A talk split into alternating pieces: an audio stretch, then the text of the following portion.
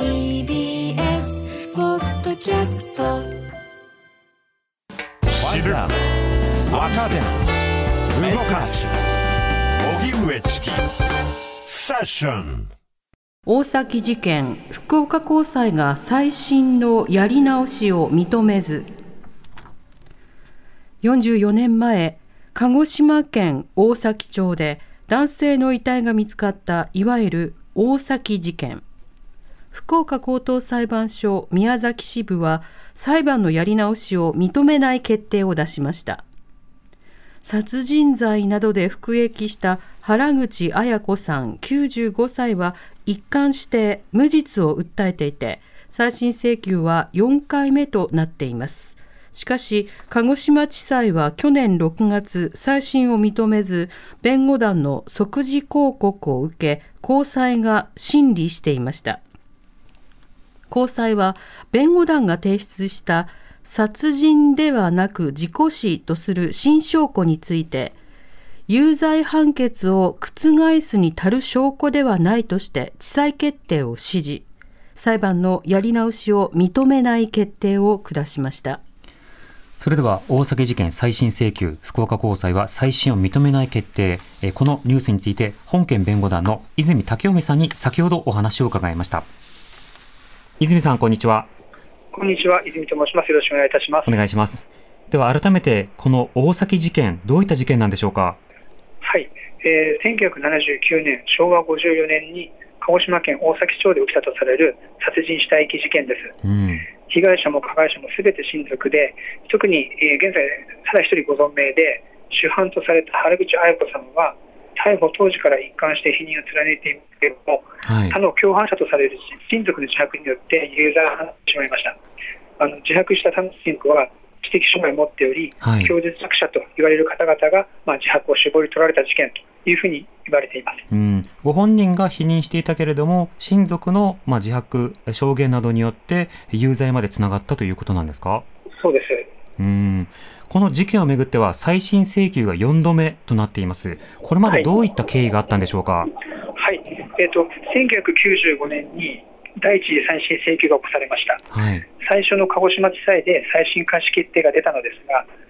検察官の複合申し立てによって、えー、これが取り消されてしまいました。うん、その後、えー、第二次再審、第三次再審と起こしましたけれども、第三次再審請求で、地裁、高裁とも再審開始の決定が出たんですが、はい、最高裁によってこれが取り消されたという経緯になります。うんそれではあの再審が認められたあの地裁の判決などがあったということですけれども、どうしてその度に検察は争ってきた、あのその再審に対して抵抗を続けてきたんでしょうか？あの検察官としては、検察官による不服申し立ての制度があれば、やはりそれを使うという組織なんですね。これはもう本当にあの我々は不合理だと考えてるんですけれども、とにかくあの開始決定に対しては不服を申し立てて、上に上に判断をさらに求めていくという彼の姿勢を表していると思います。そして我々としては、この再審請求というのは、裁判を改めてやり直すかどうかだけが問題で、あの再審公判すればいいじゃないかと、その再審公判の中で、あの元の確定判決が強固であるという主張を検察官がすればいいのに、なぜこの手前の再審請求の段階で検察官が不公申し立てを繰り返すのか、われわれはちょっと理解ができないところです。なるほど。そうなると、検察機構及びそれに関連する司法手続きにおいても、やはり見直しの議論も必要となってくるんでしょうか？そうですね、検察官による不公申し立てを制限して、速やかに再審公判の中で、こちら側の無罪の主張と、検察官の有罪の立証とを戦わせることが大事だと思います。うんなるほど、再審請求をめぐっては、どんな争点があるんでしょうか？はい、えっと、争点は被害者の死因と死亡時期なんですけれども、その死因と死亡時期をめぐった関係者供述の信用性、そして自白が信用できるかというところが争点となっています。うんなるほど、それぞれまず死因の点というのはいかがでしょうか？えーと、被害者は、えーと、確定判決では、えー、首をタオルで、えー、絞められた窒息死ということになってるんですけども、はい、これを弁護団の方は、えー、窒息死ではなく、頸髄損傷を負った後の、えー、呼吸困難による死亡というふうに争っていますうんなるほど、またその時期などについてはいかがでしょうか？はいえーと、確定判決では、その、えーと、被害者が亡くなったとされる10月12日の午後11時頃に亡くなったとされていますが、うん、えーと、弁護団の主張としては、えー、被害者があこの日午後6時、えー、午後6時ごろ、えーと、あの自転車で、ね、えー、転落事故を起こしていて、それが原因となった頸髄の損傷で、午後9時ごろには亡くなっていたか瀕死の状態であったというふうに主張しています。うんなるほどそうした中で再審請求を繰り返しているわけですが、今回の決定についてはどういった問題があるとお感じでしょうか？えーとですね、あの死因死亡時期が問題となっていて、医学鑑定が出されているんですけれども、その医学鑑定の証明力を過小に評価して、またその過小に評価した医学鑑定によって、その確定判決で死因の根拠となったもともとの鑑定の証明力はあ否定されたというふうに言っているのに、うん、その他の親族の自白や死因死因自体が揺らがないと言っている時点は、点においては事実認定は本当に誤っているというふうに考えております。うんなるほどこうした証言とさまざまなその医療的証拠が食い違っているにもかかわらず、あの司法のさまざまな判断というものが最新の前で、えー、覆される、これはどういうふうにお感じになってますか？うん、あの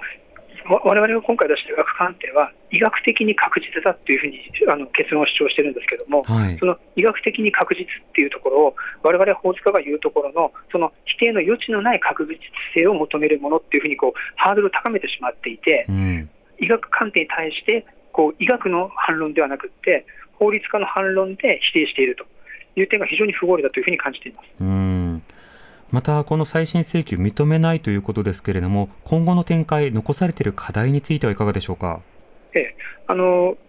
この即時広告審、あの高裁の判断に対しては、えー、最高裁に特別広告というもののあの不服申し立てが残されているんですけれども、われわれは当然、特別広告を行って、この事実認定が極めてあの過去の判例に反しているという判例違反の主張を行っていくことになると思います。はい、またあのこの今回の事件だけではなくて、その冤罪可能性が指摘されている問題について、なかなか再審がなされない、あるいはその検証が進まない、こういった今の司法の制度の課題というのは、どういった点に感じてますか？はいえっと、再審に関しては、刑事訴訟法の中でとてもあの条文が少ないんですね。うん、その手続き規定やあの証拠開示に関する規定などの整備がなされていないので、あの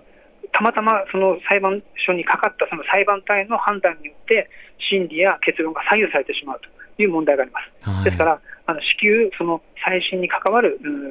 訴訟の手続き規定を整備していかないといけないという課題があると思います。うんなるほどまだあの訴えられた、まあ、被告となった側に対して、まあ、有利となるような証拠を、まあ、警察側が持っていた場合の、まあ、開示など、いろいろな課題もあるかと思いますが、この点はいかがでしょうか？はいはいえっと、今、私もちょっとあの言及したんですけれども、証拠開示に関する規定が手続き上全くないので、これもあの裁判所が証拠開示を働きかけるか否か、検察官がそれに応じるか否かっていうのが全く事件ごとに変わってしまっていて、とてもあの公平ではない不合理な制度になる。なるほど。そうした中では、あの、今回の、まあ、事件の、えー、具体的な裁判、えー、その行方を見守るだけではなくて、具体的な法改正などの、まあ、改革というのも必要になってくるわけですか？はい、あのそれぞれの裁判所によってあの、審理の内容とか結論が変わってしまうという不合理を防止するためには、もう法改正が必要だというふうに言えますうんなるほど、具体的にはどんな法改正が必要だとお感じですか、えっと、今やはり喫緊の課題は、再審における証拠開示の規定と、あの検察官の不服申し立てを制限するという改正が必要だと思いますうんなるほど。わかりました。泉さん、ありがとうございました。はい、ありがとうございました。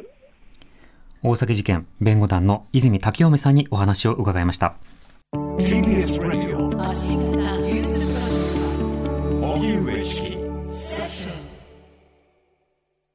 もっとプールのスポットライト。誰一人取り残さない社会をキーワードに。ゲストをお招きしながら勉強するやつ。みんなで考えてゆこうスポットライト毎週日曜夜11時配信スタート。